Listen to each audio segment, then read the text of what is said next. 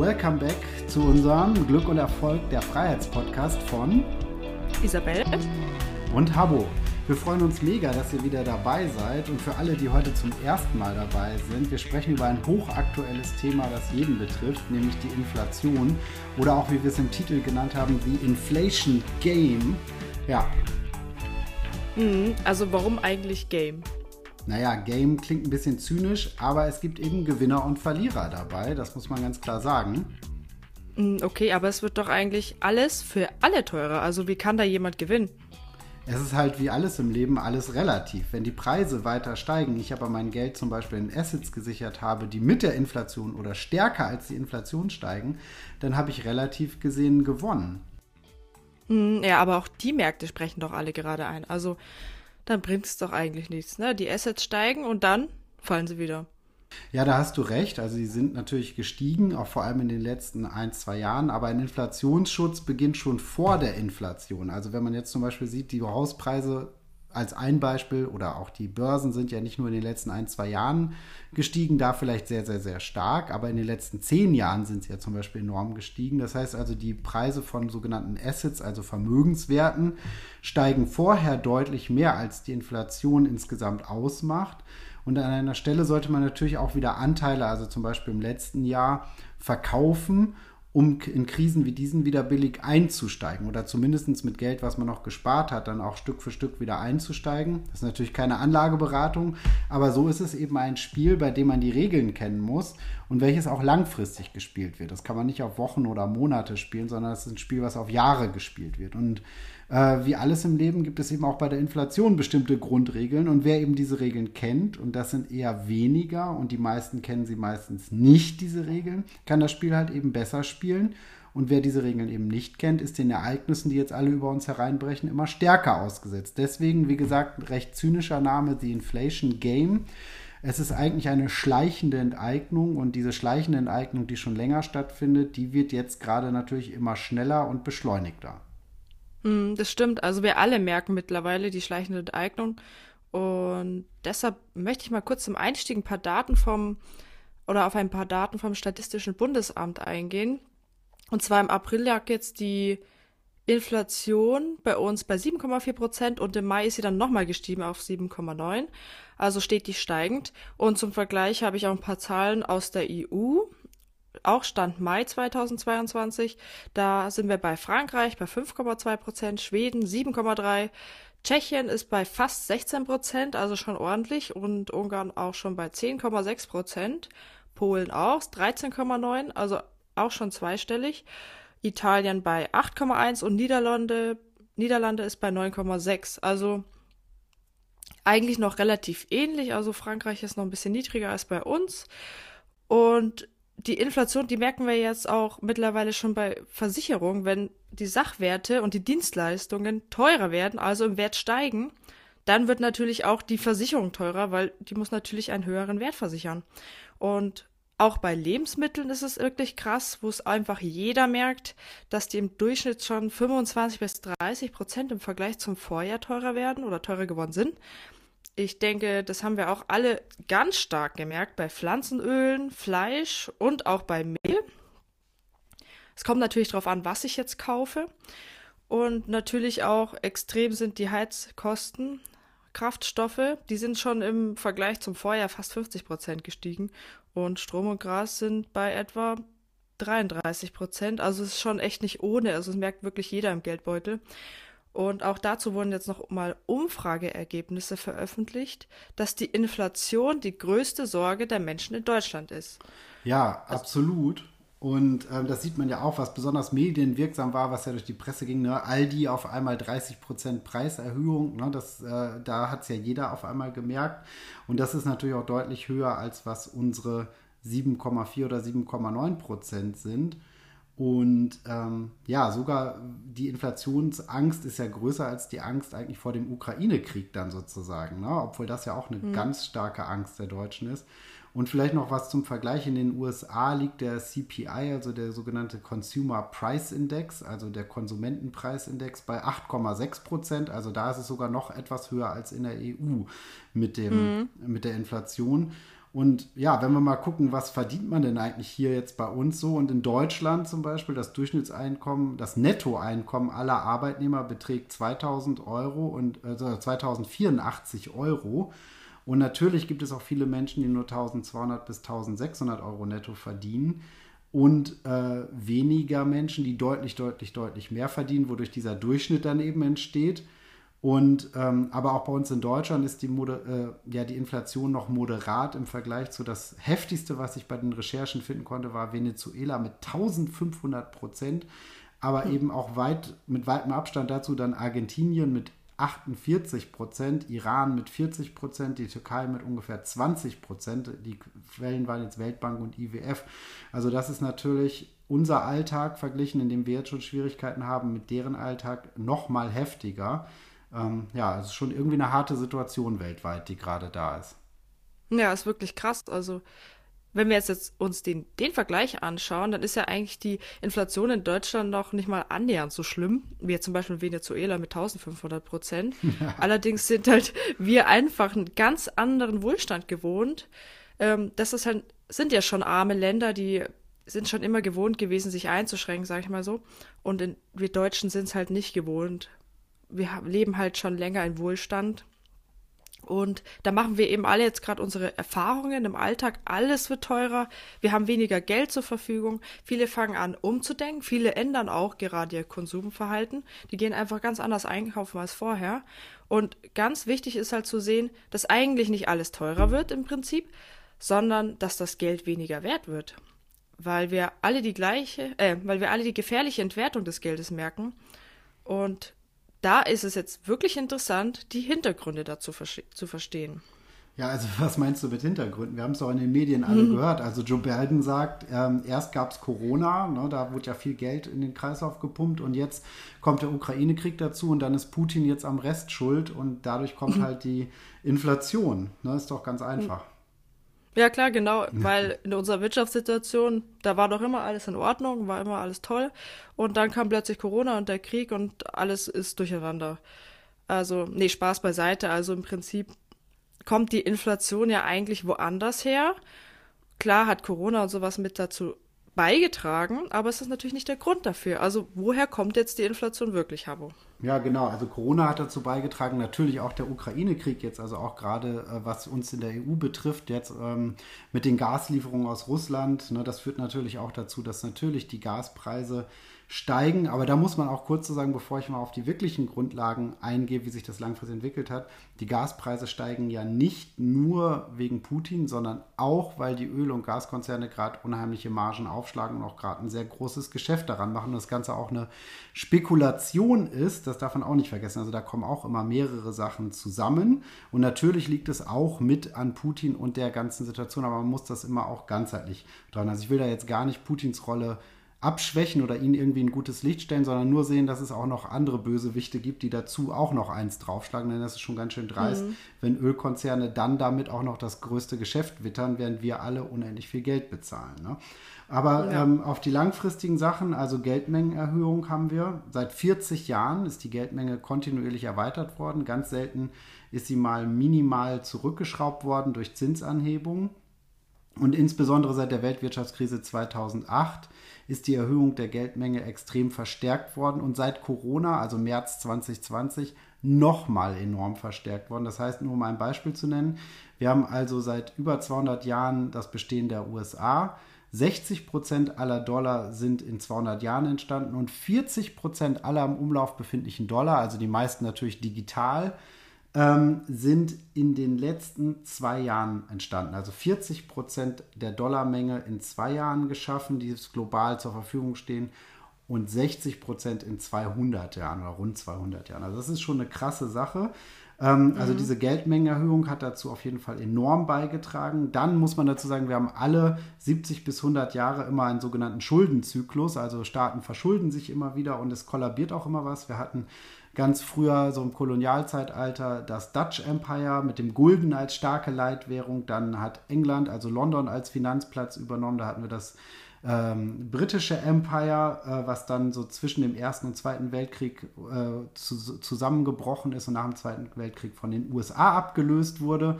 Da hatten wir dann unser jetziges Finanzsystem etabliert mit dem Dollar als Leitwährung, das sogenannte Bretton Woods-Abkommen. Und heutzutage ist China jetzt stark auf dem Vormarsch. Also man sieht, dass auch die imperiale Macht Amerikas immer weiter schwindet. Sie ist natürlich nicht vorbei, aber schwindet. Und China einen immer stärkeren Platz einnimmt. Und ähm, ja, also das hat natürlich auch stark damit zu tun, Schuldenzyklus und die Veränderung der verschiedenen Machtverhältnisse auf der Welt. Und dann haben wir natürlich niedrige Zinsen gehabt. Die sind seit den 80er Jahren immer niedriger geworden. Und Zinsen sind der Preis fürs Geld. Das bedeutet also, je ähm, niedriger die Zinsen werden, desto leichter ist es, Geld aufzunehmen. Zum Beispiel für uns Privatmenschen überlegen wir uns dann, ja, wenn das Dach kaputt ist von einem Haus, dann äh, komme ich an einen günstigen Kredit und lasse es reparieren. Sind die Zinsen hoch, überlege ich mir, ob ich lieber noch ein, zwei, drei Jahre warte, mehr Geld spare, damit ich nicht so einen teuren Kredit finanzieren muss. Und das Ganze ist natürlich in der großen Wirtschaft und auf die Staaten gesehen dasselbe. Staaten nehmen mehr Schulden auf, bringen mehr Geld damit in den Umlauf äh, und Unternehmen nehmen auch mehr Schulden auf, wenn die Zinsen niedrig sind. Und so steigt die Geldmenge immer mehr. Also ganz wichtig ist, Geld wird durch Schulden geschaffen. Ne? Die Geldmenge mhm. wird erweitert durch Schulden. Also unsere Geldschöpfung besteht aus Schulden. Das ist ganz wichtig, das ist vielen nicht klar. Und gleichzeitig, wenn eben die niedrigen Zinsen zu mehr Geld führen und mehr Kreditvergabe, mehr Schulden auch führen, dann steigen auch Vermögenswerte. Also im Englischen nennt man das Assets. Das sind Immobilien, Aktien, Rohstoffe, auch Bitcoin. Ähm, das nennt man also Hard Assets. Ne? Geld ist kein Hard Asset, aber alles andere Vermögenswerte oder auch zum Beispiel Rohstoffe sind mhm. halt eben echte Vermögenswerte und die steigen halt. Und du hast ja eben gerade gesagt, eigentlich äh, wird nicht alles teurer, sondern das Geld weniger wert. Also das Haus bleibt ja das Haus aber ich muss mehr Geld, was weniger wert geworden ist, weil es mehr davon auch gibt, aufbringen, um eben zum Beispiel ein Haus zu kaufen. Und da muss man sich im Kopf behalten, ein altes Sprichwort, also die Schulden des einen sind halt eben die Vermögen eines anderen. Also Geld ist nie weg, sondern ja. es ändert, wechselt einfach nur den Besitzer. Ne? Und so kommt es dann Stück für Stück zur Inflation. Also das ist erstmal ein Schritt. Wir werden gleich noch weitere Aspekte dazu erklären, aber das sind erstmal so die Grundlagen. Also erstmal die Geldmengenerhöhung, aber die alleine macht noch nicht ganz die Inflation aus. Aber wichtig ist ja auch erstmal überhaupt zu erfahren, wie hoch ist die Inflation und so weiter und so fort. Da sind ganz viele Fragen zu klären letztendlich. Ne? Ja. ja, das ist auf jeden Fall ein super interessantes Thema. Und ähm, wie berechnet man eigentlich die Inflation? Weil wie kommt es eigentlich überhaupt zustande? Ne?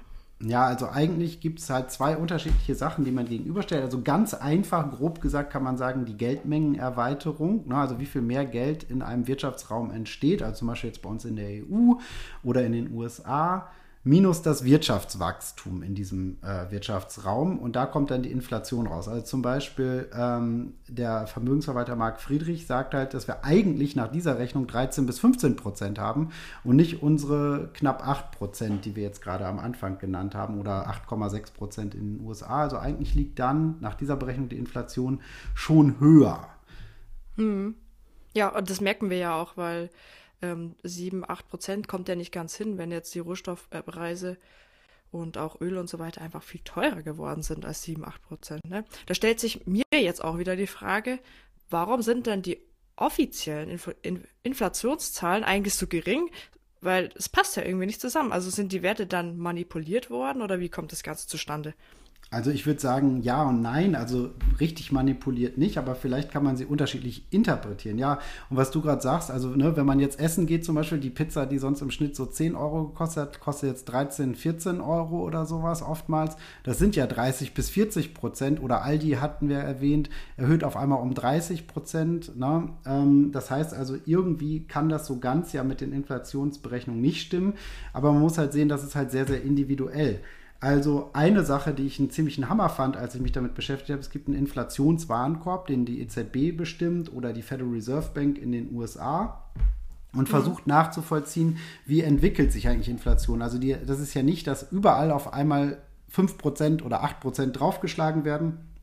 Und das passiert bei jedem gut, sondern zum Beispiel sehen wir, Öl ist extrem teuer geworden oder andere Güter steigen mehr an und andere steigen weniger schnell an.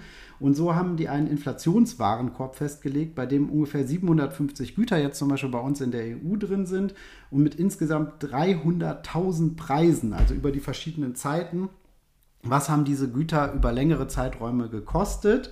Und damit wird dann ein vermuteter Durchschnittsbedarf und ein vermuteter Durchschnittspreis errechnet. Und das, was dann da drüber oder drunter liegt, heißt halt, wir haben halt eine Inflation oder nicht. Also zum Beispiel Thema ähm, Lebensmittel, eine besondere Fleischart zum Beispiel oder Wurstart oder sonst was wird teurer ähm, und eine andere eben nicht ganz so stark. Dann geht man auch zum Beispiel davon aus, dass Konsumenten diese besondere Art weniger konsumieren werden und auf was anderes umsteigen.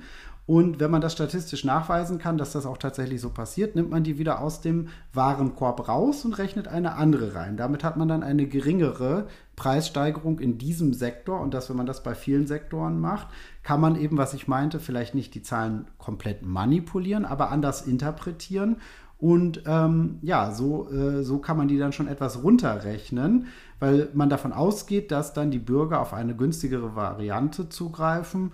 Und äh, ja, somit kann dann die äh, Inflation nach unten korrigiert werden. Aber trotzdem kostet ja dieses Gut dann mehr. Und meine Lebensqualität wird ja auch eingeschränkt. Ne? Bei Mieten ist das natürlich schwierig. Wir müssen irgendwie alle mieten, da kommt man nicht drum herum. Ähm, ein anderes Beispiel ist zum Beispiel auch Technologie. Ähm, also Preissteigerung von PCs wird zum Beispiel nicht als Inflation eingerechnet, sondern man geht davon aus, dass der PC ja einen leistungsfähigeren Prozessor hat, also mehr kann als das Vorgängermodell. Und damit ist der höhere Preis keine Inflation, sondern er ist teurer, weil er mehr Leistung hat. Eigentlich ist das natürlich aber auch ähm, nicht ganz korrekt, weil hätten wir eine geringere oder gar keine Inflation, würde ich ja jetzt nur mal simpel gesagt immer 1000 Euro für PC Modell 1 zahlen, dann habe ich eine ähm, ja, technologische Verbesserung, zahle ich wieder 1000 Euro für Modell 2. Und das ist ja immer das äh, äh, beste Modell zu dieser Zeit. Das heißt also, auch da kann man natürlich drüber diskutieren, aber irgendwo steckt da natürlich auch die Inflation versteckt drin. Und so mhm. kann man dann vielleicht eben, wenn man es nett auslegen will, von einer Interpretation reden, wenn man dem Ganzen Vorwurf machen will, von einer Manipulation der Informationszahlen reden. Und Ziel ist natürlich, dass es dem Normalbürger nicht so stark auffällt. Und der Grund dahinter ist natürlich auch eine Beruhigung der Bevölkerung, eine Panikvermeidung. Also wenn jetzt immer mehr Menschen sozusagen richtig in Panik geraten, dann machen wir die Situation natürlich auch noch schlimmer. Ne? Damit ist nicht jedem geholfen. Mhm. Also im Großen und Ganzen entsteht also Inflation durch die Geldmengenerweiterung und Überverschuldung. Also der Staat, die Zentralbanken und auch die Wirtschaft, die versucht das Ganze durch Hilfspakete so lange hinauszuzögern, wie es nur geht. Und natürlich spielt jetzt die Corona-Pandemie und auch der Ukraine-Krieg eine Rolle. Aber dass sich die Inflation noch mehr beschleunigt, äh, beziehungsweise spielt eine Rolle, dass sich die Inflation beschleunigt. Ähm, allerdings ist es jetzt nicht der Hauptgrund der Geldmengenerweiterung. Und alle Staaten haben, um zu helfen, immer mehr und mehr und mehr Schulden gemacht. Ja, also sind denn Schulden dann immer schlecht eigentlich? Ähm, also, weil wir reden ja nur über die negativen Seiten von Schulden, aber irgendwie, wenn ich mir ein Haus kaufe, brauche ich ja auch irgendwie Schulden und Unternehmer wollen ja auch irgendwie äh, in ihre, ja, in ihre Projekte investieren. Also irgendwie habe ich das Gefühl, wir stellen das nur so dar, als wären Schulden jetzt äh, einfach nur böse sozusagen. Mhm. Also zum einen sind Schulden natürlich schlecht, weil Konsumschulden, die führen in eine Abhängigkeit. Also gerade bei Privatpersonen, die wenig Vermögen besitzen. Also, aber andererseits, nein, weil bei Investmentschulden, also wenn ich äh, Assets kaufe, steigern die das Vermögen langfristig und dann profitiere ich dann wieder von der Wertsteigerung. Also bestes Beispiel ist natürlich die Immobilie dafür. Also fast alle kaufen die Immobilie auf einem Kredit. Also zur Eigennutzung ist die Immobilie, natürlich ein Konsumschuld und zur Vermietung ist sie eher ein Investment. Also genauso ist es auch beim Staat und den Steuereinnahmen. Investiert jetzt der Staat die Schulden in Bildung, Infrastruktur und Wirtschaft, können wir dann zukünftig höhere Einnahmen generieren. Ist jedoch die Verschuldung immer größer als die Einnahmen, wird es langfristig zu einem Problem. Und genau da sind wir eben jetzt angekommen, weil die Steuereinnahmen, die wurden einfach lange, lange Zeit nicht in die richtigen Investments investiert. Und das sehen wir jetzt auch bei der Digitalisierung. Da ist Deutschland halt einfach extrem weit hinten im Vergleich zu manch anderen Ländern. Ja, also sehe ich auch so. Einmal, woran man wieder rein investiert. Und man muss ja sagen, auch je mehr Schulden man als Staat immer wieder aufbaut, desto mehr muss ich ja auch an Zins und Tilgung zahlen, auch wenn die Zinsen niedrig sind. Das heißt, wir kommen ja ins Zinsdilemma. Das bedeutet also, die hohen Zinsen müssen von den Zentralbanken gesenkt werden, damit die Staaten das halt eben auch schaffen können. Und andersherum brauchen die Staaten immer mehr Geld und müssen immer mehr Schulden ähm, aufnehmen, weil die Einnahmen natürlich nicht mehr reichen, um den Staatshaushalt zu tilgen und auch Zins und Tilgung zu bedienen. Und so sind wir halt sozusagen in einem Zins- und Schuldendilemma, ähm, dass sich das Ganze immer weiter hochschaukelt, die Staaten sich immer mehr verschulden und eigentlich immer mehr Geld benötigt wird und man immer mehr Möglichkeiten versuchen muss zu finden, wie man mehr Geld ins System pumpt. Und das haben wir halt jetzt die 40 Jahre gesehen und ganz insbesondere eben, was wir gesagt haben, seit Corona, dass in den letzten zwei Jahren massive Geldfluten ins System gekommen sind. Und ähm, ja, wie könnte die Inflation beendet werden? Also wenn die Schulden einen großen Teil dazu beigetragen haben und die Schulden durch den billigen Zins entstanden sind, dann äh, sollte man natürlich auf der einen Seite den Zins wieder äh, anheben. Das heißt, weniger Menschen nehmen Schulden auf, weniger Unternehmen nehmen Schulden auf. Auch für die Staaten wird es schwieriger, Schulden aufzunehmen. Das heißt, dieser ja, man kann es eigentlich sagen, wie ein Ballon, den hat man durch die günstigen Zinsen aufgepumpt. Das ist die Geldmenge, die wird immer größer, größer, größer. Und bevor dieser Ballon jetzt platzt, muss man sehen, wie man wieder sozusagen Masse aus dem Ballon rausnimmt. Und das geht nur über die Anhebung der Leitzinsen. Und das sehen wir jetzt ja auch schon bei der Federal Reserve Bank. Dazu gleich nochmal mehr. Und dann mhm. werden eben wieder weniger Schulden gemacht, wenn das Geld teuer ist.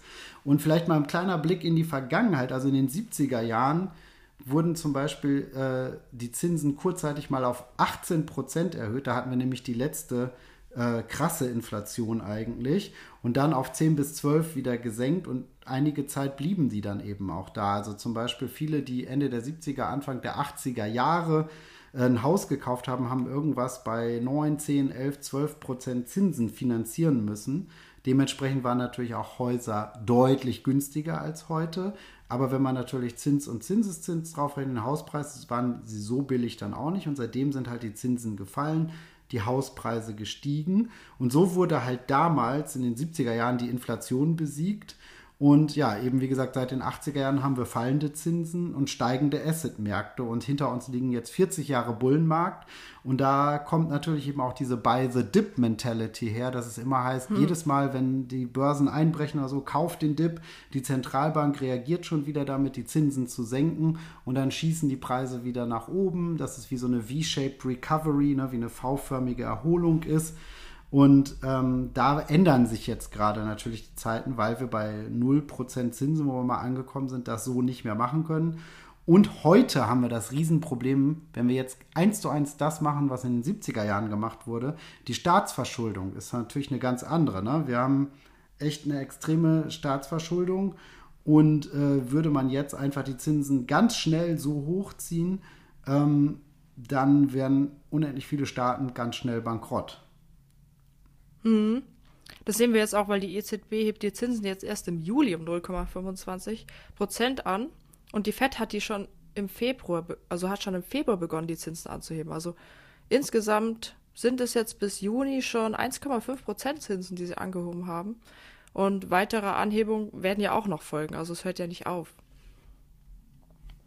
Ja, genau. Und wir sehen, dass die Verschuldung ebenfalls extrem hoch ist. Also die USA hat gut 130 Prozent Verschuldung auf das Bruttoinlandsprodukt. Wir in Deutschland haben nur 85 Prozent. Das ist auch schon extrem viel. Bei äh, etwas über 60 Prozent wird es eigentlich schon kritisch. Da hatten wir eigentlich extra Stabilitätspakte äh, in der EU-Vereinbarung, äh, wie zum Beispiel beim Maastricht-Vertrag. Italien liegt schon bei über 160 Prozent.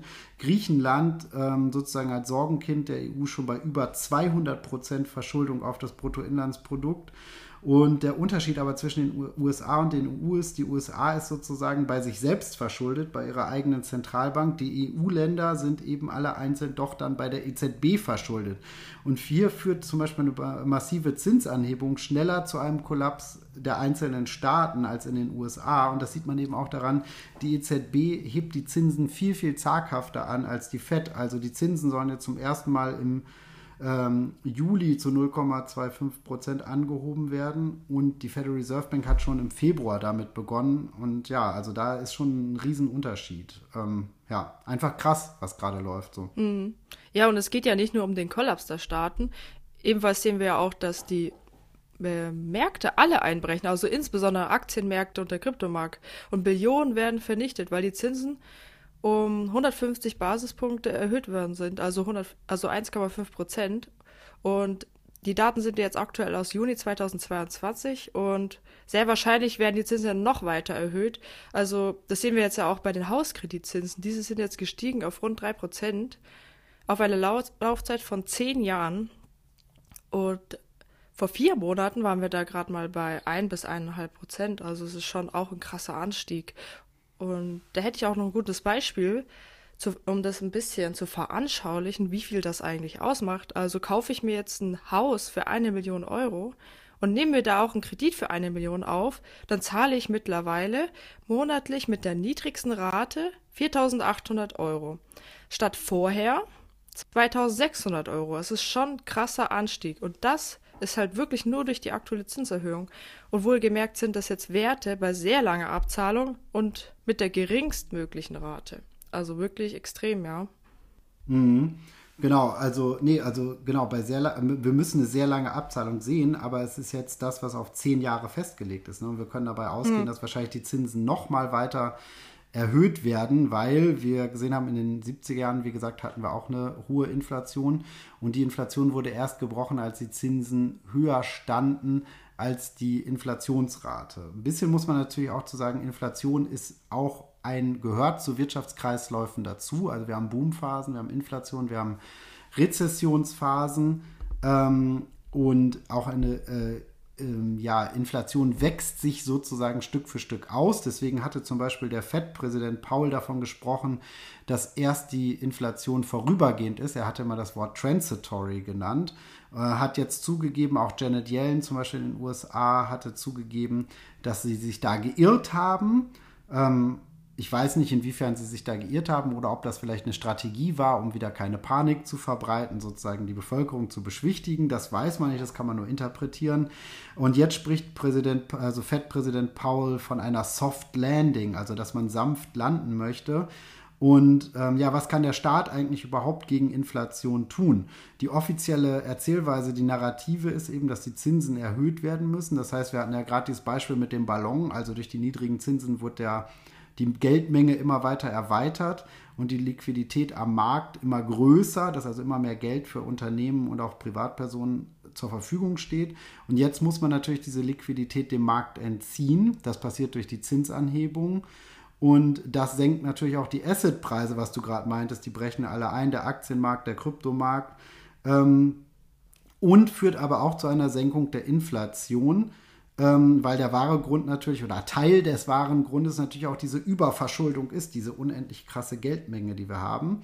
Und äh, ja, wenn ich mich über Jahrzehnte halt mehr verschulde, als ich produziere, und das haben wir halt gemacht, dann lebe ich eben halt auf Kosten der Zukunft und das holt mich irgendwann wieder ein. Das heißt also, wir hatten sehr fette Jahre, auch die 80er, 90er Jahre, auch jetzt der letzte Bullenmarkt der letzten zehn Jahre ist halt eben auf Kosten dessen geschehen, was wir jetzt ausbaden müssen. Und erhöht dann der Staat die Zinsen und ab irgendeinem Punkt muss er das halt machen, bricht halt eben dieser Bullenmarkt der letzten 40 Jahre immer mehr ein und ein und ein und die Assetpreise, Aktien, Immobilien und auch Kryptos verlieren dann an Wert und bieten momentan zumindest nicht mehr den Schutz vor Inflation, den sie vorher gegeben haben. Ja, so schlimm das aussieht, aber das ist erstmal momentan der Stand der Dinge. Ja. Hm. Ja, wie geht's denn da jetzt weiter? Weil wenn die Zinsen immer höher steigen, können wir uns ja immer weniger leisten. Also auch die Aktien und alles Mögliche, die verlieren, also Aktien, Immobilien und so weiter, die verlieren ja dann auch wieder an Wert wahrscheinlich langfristig. Und ist es dann am besten Bargeld zu halten, weil das wird ja auch immer weniger wert wegen der Inflation. Da beißt sich doch eigentlich die Katze in den Schwanz, oder? ja. Also, da werden sich jetzt einige fragen, denke ich, was sollen wir jetzt eigentlich tun? Weil, wie geht's denn jetzt weiter? Ja. Ja, was machen wir jetzt? Ja, das stimmt. Also bis mhm. Anfang des Jahres oder besonders letzten Jahres, als Paul dann sagte, dass die Inflation doch nicht so transitory ist und vorübergehend, äh, war es wirklich gut, in jegliche Form von Assets zu investieren. Also die letzten zehn Jahre, wer da Häuser, Immobilien gekauft, in den Aktienmarkt investiert hat, alles ging immer nur nach oben, oben, oben. Ähm, also zum Beispiel der MSCI World Index, da hatten wir so 7 bis 8 Prozent im Durchschnitt. Das heißt, viele Jahre lagen da auch drüber, davor einige Jahre sogar darunter. Wenn man dann mit 2 Prozent Inflation gerechnet hat, hatte man immer 5, 6 Prozent plus gemacht, die Inflation outperformt, also am Ende mehr Kapital angehäuft, als die Inflation aufgefressen hat. Plötzlich ist die Inflation viel höher, das heißt also auch der MSCI World erwirtschaftet das nicht mehr, man muss halt in andere Assets gehen. Das war dann die Phase nach Corona, äh, wo insbesondere der Kryptomarkt extrem explodiert ist durch das billige Geld natürlich, ne, aber auch andere Werte, also alle äh, Werte. Und momentan haben wir natürlich immer noch Rohstoffe, die bleiben. Wir haben eine extreme Verknappung von Rohstoffen. Und der Ölpreis, also wer da rein investiert hat, hat auch jetzt in dieser Krise noch ein Plus. Aber auch Inflationen der Vergangenheit haben gezeigt, dass der Ölpreis irgendwann doch auch ziemlich schnell dann nach einer Weile wieder einbricht. Auch das ist nichts für immer. Also man muss in solchen Zeiten ziemlich genau wissen, was wann wie dran ist und auch nicht zu lange in einem Markt bleiben. Und ja, langfristig werden auch die äh, Immobilienpreise darauf reagieren müssen, auf die hohen Zinsen. Das heißt nicht, dass der Markt sofort kollabieren wird oder dass wir jetzt hier Crash-Propheten sind, sondern einfach gucken, das kann halt nicht ohne Reaktion bleiben. Und äh, vor allem spätestens so in fünf Jahren, wenn die ersten zehnjährigen Zinsbindungen auslaufen, seitdem das Geld immer billiger wurde und dann vielleicht die Zinsen deutlich höher liegen und man hat dann als doch recht knapp kalkuliert, mit einer Doppelhaushälfte für 500.000, 600.000 und plötzlich muss man da 4, 5 Prozent Zinsen drauf zahlen und da sind noch 400 oder mehr als 400.000 Schulden übrig nach zehn Jahren, dann sieht es doch vielleicht auch für die einen oder anderen leider bitter aus. Mhm. Und ähm, ja, wie, ich eben meinte, ist immer gut, einen Blick in die Vergangenheit zu werfen. Also wir hatten in den 20er Jahren eine Inflation, in den 30er, 40er Jahren und die letzte eben, was ich sagte, in den 70er Jahren. Und zuerst gab es dann immer einen starken Anstieg, wie bei uns heute. Damals war die Inflation in den 70er Jahren zum Beispiel bei 11 Prozent, ist dann auf 4,5 Prozent gesunken, also wie so ein ja, ein Dreieck, was nach oben geht in einem XY-Koordinatensystem, dann wieder ziemlich weit runter. Man hat das Gefühl, jetzt geht es langsam wieder richtig zu normal. Und das waren so anderthalb Jahre, wo die Inflation hochgeschnellt ist und wieder runtergekommen ist. Auch als die Inflation runtergegangen ist, haben die Aktienmärkte wieder gut performt. Also das heißt auch nicht, dass die Aktienmärkte jetzt immer, immer, immer ganz schlecht bleiben, momentan in diesen Phasen. Und danach ist dann plötzlich die Inflation wieder schlimmer geworden und auf ungefähr 15 Prozent angestiegen. Das heißt also schlimmer geworden, als sie vorher war, obwohl alle dachten, so jetzt ist das Schlimmste geschaffen.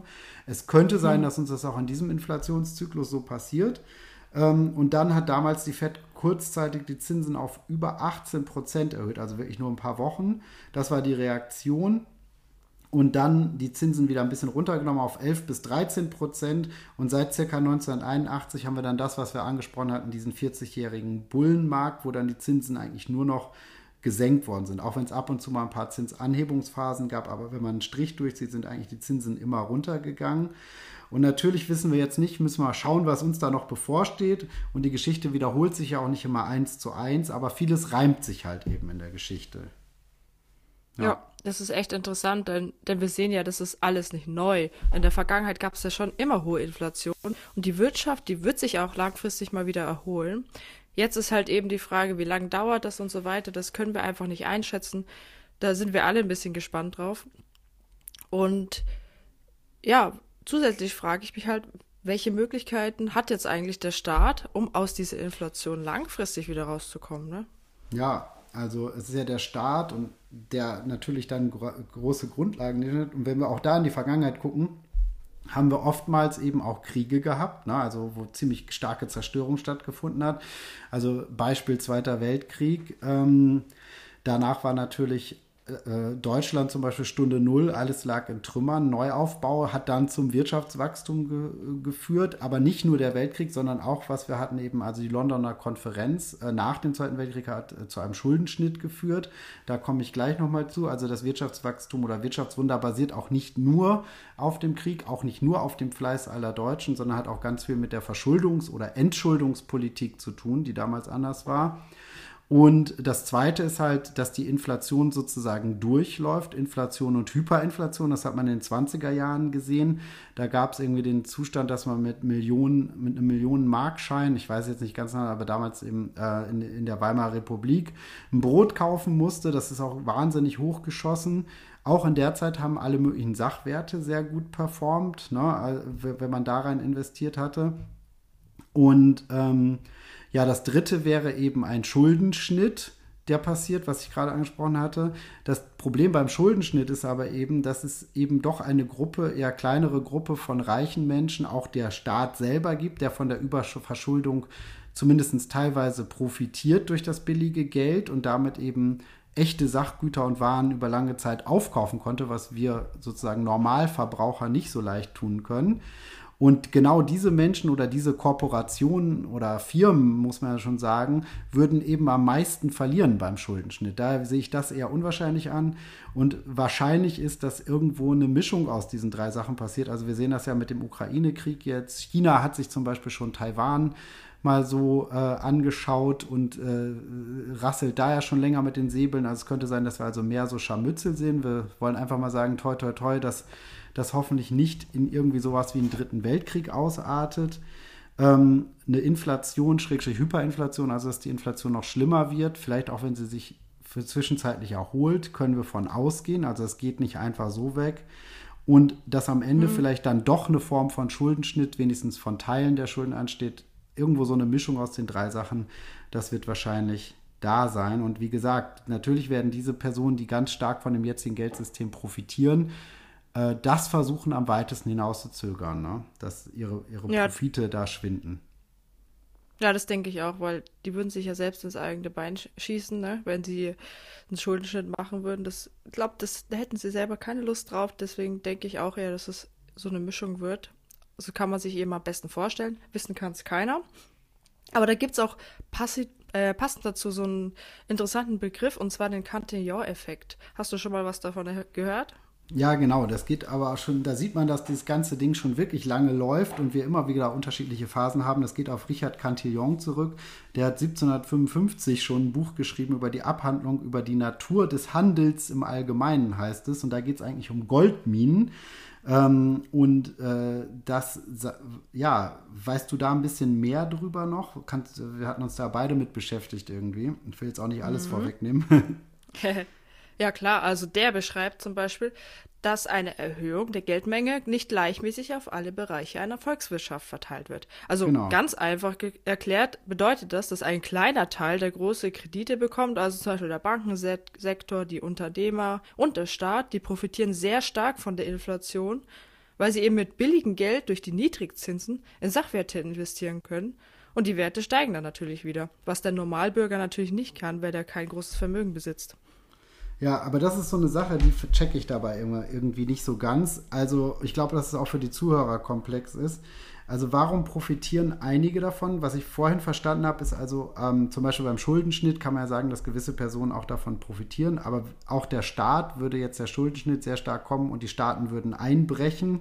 Ne, Wäre es mhm. natürlich auch für uns Bürger schwierig, ne? aber warum profitieren einige von der Erweiterung der Geldmenge mehr als andere? Also ich meine, ja, wenn man äh, die Inflation sieht, haben wir auch davon gesprochen, schleichende Enteignung. Ne? Also uns wird ja auch die Kaufkraft mhm. immer mehr genommen.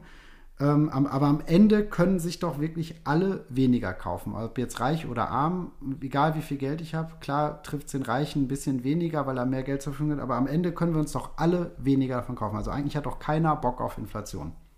Mhm. Ja, genau, das stimmt, aber erst eben erst am Ende, weil zuvor haben ja diejenigen, die das Geld zuerst bekommen, einen Vorteil, bis dann alle gemerkt haben, ähm, dass mehr Geld im Umlauf ist und es ist halt dann erst, dann passiert halt wirklich erst der die Güter und alles dann wert zu verlieren, weil das Geld dann weniger wert wird. Aber vorher profitieren eben die anderen davon. Also wenn ich schon reich bin, bevor die Inflation angefangen hat, kann ich natürlich echt super gut mein Geld ausgeben und investieren. Mhm. Und jetzt habe ich mal nochmal ein vereinfachtes Beispiel, damit man es ein bisschen nachvollziehen kann. Also wenn zum Beispiel Robinson und Freitag auf einer Insel alleine sind und sie zusammen Handel betreiben mit angespülten Glasflaschen und sie haben eine absolute maximale Geldmenge von 100 Glasflaschen. Dann kostet die Reparatur zum Beispiel von einem Fischernetz 10 Glasflaschen. Mhm. So, jetzt nehmen wir mal an, der Robinson macht einen langen Spaziergang zur anderen Seite der Insel und findet dann nochmal 100 Glasflaschen. Und Freitag weiß aber nichts davon. So gesehen wurde jetzt die Geldmenge erhöht, ohne dass alle davon wissen. Also das und wäre dann die Geldmenge, ganz kurze Frage nochmal, genau. das wäre jetzt also ja. die Geldmengenerhöhung, was jetzt zum Beispiel die EZB bei Corona gemacht hat. Ne? Also dass sie mehr Geld in den Kreislauf gepumpt hat. Und genau das wäre jetzt aber erstmal bei Robinson angekommen. Das wäre also jetzt sozusagen die Banken und so weiter und so fort. Nur ganz kurz, dass ich das checke. Aber ja, das ist ein echt gutes Beispiel, jo. Ja, genau. Der hat jetzt 100 Glasflaschen mehr und Freitag weiß gar nichts davon. Also würde er weiterhin 10 Flaschen für die Reparatur des Netzes verlangen. Und in dieser Zeit kostet die Reparatur Robinson aber in Wirklichkeit nur 5 Flaschen im Vergleich jetzt zu Freitag, weil er mhm. ja die doppelte Menge an Flaschen hat. So ist es halt auch mit dem Staat, den Investoren und den reichen Menschen. Wenn die Geldmenge erweitert wird, bekommen sie das Geld aus der Druckerpresse sozusagen und kaufen damit echte Assets und Dienstleistungen und ganz langsam sickert dann das Geld dann durch in die Bevölkerung und alles wird langsam immer teurer. Und denn sobald ja Freitag dann weiß, dass Robinson 100 Flaschen hat und er nur 50, wird er dann natürlich auch viel mehr für, für die Reparatur seines Netzes verlangen. Und so entsteht dann eben die Inflation. Das ist so ein ganzer schleichender Prozess, der so langsam durchsickert. So passiert das Ganze. Ja, das ist schon ein mega Beispiel, ja. Das ist genau das im Kleinen. Ich finde, daran kann man das ja auch immer gut verstehen. Also wir haben vorher, jeder hat 50 Glasflaschen, eigentlich eine nette gleiche Verteilung und es bilden sich so langsam Preise am Markt raus sozusagen. Und ähm, jetzt hat Robinson sozusagen Schulden aufgenommen, also jetzt haben wir einfach mehr Geld im Spiel. Und Freitag weiß halt nichts davon. Und mhm. genauso haben wir es ja im Start jetzt auch, was ich gerade zwischengefragt hatte, wenn ich das jetzt richtig verstanden habe, dass dann natürlich äh, das Geld nicht bei allen gleichmäßig ankommt, sondern bei einigen wenigen ganz zentriert landet und die können erstmal ganz viel davon aufkaufen ohne dass wir eigentlich merken, dass mehr Geld da ist. Ne? So, das ist, äh, ja, ja, das ist schon eine, das ist ja eben dieser Cantillon-Effekt sozusagen, dass, wenn man ganz salopp sagt, wer näher an der Druckerpresse sitzt, ähm, profitiert am meisten von dem System. Also ja, das haben wir jetzt auch ganz krass gesehen. Ja, der Staat, ähm, große Privatpersonen, die eine hohe Bonität haben, also viel Geld aufnehmen können, weil die meisten Menschen können ja nicht sagen, okay, ich nehme eine Million oder fünf Millionen auf, kaufe mir einen Gebäudekomplex und der verdoppelt sich dann innerhalb von drei oder fünf Jahren. Das haben ja nur wenige Menschen, eben diesen Luxus äh, von dem System halt zu profitieren. Und ähm, ja. ein zweiter Punkt ist nämlich noch, jetzt haben wir nur über die Geldmenge geredet, die ja auch super wichtig ist, ist nämlich die um Umlaufgeschwindigkeit. Ne?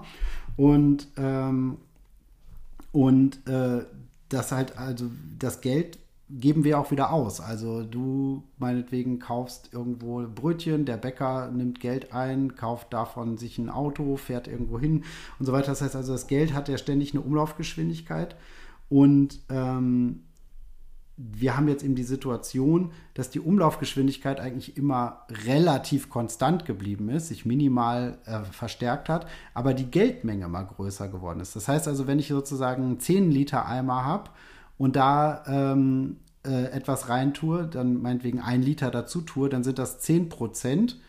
Und wenn ich jetzt aber eine Badewanne habe mit 100 Litern und ein Liter dazu tue, dann ist es 1 Prozent. Das heißt also, wenn ich die Geldmenge hm. vergrößere, sinkt die Umlaufgeschwindigkeit, obwohl sie eigentlich reell gleich bleibt. Das heißt, wir konsumieren, wir bleiben dieselbe Menge an Menschen, wir konsumieren alle gleich viel und trotzdem, und das ist so ein bisschen so ein statistischer Trick, sinkt dann statistisch gesehen die Umlaufgeschwindigkeit. Und damit, weil man nämlich offiziell sagt, Erweiterung der Geldmenge mal Umlaufgeschwindigkeit, haben wir jetzt ganz lange keine Inflation gehabt. Ja, also man hat sich ja mal gefragt, es kommt immer mehr Geld seit 40 Jahren in den, in den Kreislauf und trotzdem, ähm, ja, haben wir eben ganz lange keine Inflation gesehen. Und ähm, mhm. Jetzt so langsam steigen dann nämlich auch die Löhne immer, die sind natürlich immer hinter der Inflation geblieben, auch die Sozialausgaben des Staates. Und das ist, wenn man es jetzt langfristig sieht, am Ende doch immer auf Kosten der Bürger und der Arbeitnehmer, also alle, die von Löhnen abhängig sind und nicht investieren, ähm, gemacht worden letztendlich. Und so hat der Staat immer versucht, diesen negativen Effekt der Erweiterung der Geldmenge hinauszuzögern. Ja, und da stehen wir jetzt eigentlich, ne? Ja, ja, und auch der Normalbürger, der einen Kredit für ein Haus bekommt, der profitiert ja wenigstens von der Wertsteigerung des Hauses und der Entwertung des Kredits durch die steigenden Löhne. Aber wenn ich jetzt nur Mieter bin, dann zahle ich jetzt eine höhere Miete, habe steigende Nebenkosten, habe höhere Lebenshaltungskosten und auch keine Wertsteigerung durch Sachwerte. Also wirklich, ich bin der größte Verlierer überhaupt. Und genau da beginnt eben auch dann langsam und schleichend die Verarmung. Ja, genau. Und wenn ich das so sehe, ne, also wenn ich jetzt ein Haus gekauft habe, hatten wir ja gesagt, wenn ich es vermiete, ist es ein Investment. Ich kann ja auch zum Beispiel die Zinsen, die ich auf ein Investment zahle, von der Steuer absetzen. Wenn ich ein ja. Haus selber bewohne, kann ich das nicht.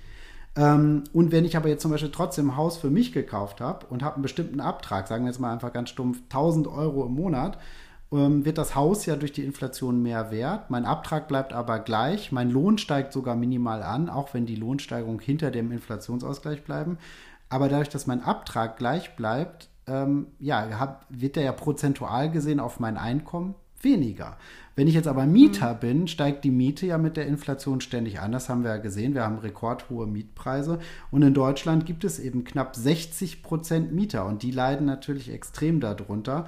Und nur 12 Millionen Menschen in Deutschland besitzen Aktien. Und äh, der Großteil beschäftigt sich gar nicht mit Assets. Das heißt also, das, was man vor der Inflation hätte machen sollen, also die letzten zehn Jahre in Aktien, mhm. Immobilien investieren, hat kaum jemand gemacht. Ne? Ja, das ist wirklich eigentlich sehr traurig, dass sich so men wenig Menschen mit ähm, Investments beschäftigen. Na, hast weil das ist eben Schule das Wichtigste. Gelernt? Ich, ja. Nein, das ist ja das Problem. ja. Das haben wir alle nicht gelernt. Man muss halt wirklich selbst die Verantwortung übernehmen und damit anfangen. Und vor allem langfristig, weil ähm, es wird immer mal wieder was passieren in der Zukunft und muss langfristig einfach vorsorgen. Und jetzt sind wir eigentlich echt schon spät dran, weil wir stecken mitten in der Inflation und ja, ist vielleicht nochmal wichtig für unsere Zuhörer. Wie schütze ich denn jetzt mein Geld? Also, was würdest du jetzt vorschlagen? Ja, also es klingt so banal und simpel, aber erstmal natürlich in so Zeiten wie jetzt, wo alles teurer wird, Kosten senken. Ne? Also alle möglichen Abos, mhm. nochmal gegenchecken, brauche ich die wirklich? alle anderen Kostenfallen überprüfen, wo gebe ich viel aus, ähm, vielleicht eine Versicherung, wenn, was weiß ich, die Krankenversicherung teurer geworden ist oder eine Unfallversicherung oder sowas, die wichtig ist, gucken, was habe ich für andere Versicherungen, wo bin ich vielleicht überversichert, die kündigen oder Versicherungen wechseln, wirklich nochmal alles durchgehen, Telefonanbieter, Stromanbieter durchchecken, wo kann ich hier und da noch ein paar Euros sparen, ähm, weil alles, was überbleibt ähm, oder zweites Auto zum Beispiel weg, brauche ich das wirklich, alles, was überbleibt, kann ich ja eben auch zum Beispiel, das wäre nochmal ein Grund, auch in diesen Zeiten, wo alle Aktien gerade an Wert verlieren, auch wieder dann zum Beispiel reinvestieren und auch langfristig auf die Zukunft vielleicht auch ein bisschen äh, mehr Gewinne haben. Also es ist natürlich keine Anlageberatung hier, aber das, was so die Vergangenheit gezeigt hat. Und das Zweite ist natürlich eben, dazu muss man erstmal sich Wissen aneignen. Also was sind inflationssichere Assets, was sind Vermögenswerte, in die ich investieren kann. Und ähm, ja, also da muss man sich natürlich intensiv mit beschäftigen. Das können wir auch jetzt natürlich nicht so im kleinen Schritt hier sagen, aber das wäre wichtig, dass man merkt, ja, ich muss erstmal bei mir anfangen. Ne? Ja. Mhm. Und ja, das sind super Anhaltspunkte und die kann auch jeder einfach umsetzen, ja, indem man einfach so kleine Veränderungen macht. Man muss ja nicht alles auf einmal machen, aber ein paar kleine Schritte sind schon mal der richtige Weg. Und ich habe da noch mal so einen dritten Punkt, der auch sehr wichtig ist, und zwar Einnahmen steigern. Hm. Ja, weil man kann sich Nebenjobs suchen oder es gibt auch viele andere Möglichkeiten, wie man seine Einnahmen steigen kann. Eben auch äh, mit Online-Marketing, also Online-Geld zu verdienen, ist mittlerweile relativ einfach und es gibt wirklich boah, bestimmt 100 verschiedene Wege, wie man das machen kann. Und das ist echt eine super äh, Möglichkeit, weil man das einfach von zu Hause oder von überall aus machen kann. Ja, da muss man nicht irgendwo einen Nebenjob machen und für ein paar Euro irgendwo an der Kasse arbeiten zum Beispiel. Ähm, das ist wirklich gut und auch skalierbar. Und dann kann man sich natürlich zusätzlich auch nochmal überlegen, was habe ich jetzt zu Hause im Keller, in der Garage, auf dem Dachboden, ja, was ich jetzt nicht mehr brauche, was ich einfach auch verkaufen könnte, wo ich mir einfach so noch zusätzlich ein paar Euros verdienen kann. Und jetzt der ganz wichtigste Punkt am Schluss, ja, ist an sich selbst arbeiten, also das eigene Mindset und die Persönlichkeit. Also es heißt, jeder sollte spätestens jetzt Eigenverantwortung übernehmen und beginnen, in sich selbst zu investieren und die finanzielle Situation halt in die Hand zu nehmen. Ja, weil es bringt überhaupt nichts, sich über die steigenden Kosten zu beschweren, weil es ändert an der Situation überhaupt nichts. Also wir können ja unsere eigene Situation verändern, wir können unsere eigene finanzielle Situation verändern, aber wir können nicht das Äußere verändern. Und deshalb kann ich persönlich ja was dafür tun, dass ich meine Kosten senke und mehr Geld verdiene. Und dafür muss man aber aktiv ins Handeln kommen, natürlich. Ja, klar, man muss genau. dann, die Eigenverantwortung ist ganz wichtig und je dramatischer die Zeiten werden, desto mehr muss ich selber sehen, wie was kann ich für mich tun und wie kann ich mich informieren. Und man muss natürlich auch überlegen, ne, ähm, statistisch gesehen sind die meisten Leute, wenn die Aktienmärkte steigen, wie das jetzt die letzten zwei Jahre durch diesen künstlich angeheizten Boom war, bereit zu investieren. Wenn die Aktienmärkte fallen und wo man da am meisten Geld langfristig machen kann, äh, nehmen die Leute ähm, Abstand dazu, weil sie dann Angst bekommen. Und so ist nämlich jede Inflation auch wieder vorübergegangen. Und danach kam dann Jahrzehnte oder mindestens ein Jahrzehnt des Booms, haben wir auch nach der letzten Krise 08 gesehen. Das heißt also, jetzt die nächsten ein, zwei Jahre wird es wahrscheinlich problematischer bleiben. Aber dann geht es auch wieder bergauf. Und wer in der Rezession, in der wir jetzt ja wahrscheinlich sind, noch ist es nicht offiziell bestätigt, aber man kann ja davon ausgehen, dass diese Inflation auch eine Rezession in der Wirtschaft erzeugt. Ähm, mhm. investiert und da, auch ein bisschen Cash über hat, um langfristig was anzulegen, wird er so zeigt es die Vergangenheit, auch von den sich erholenden Märkten dann viel stärker profitieren als in einer Zeit des Booms.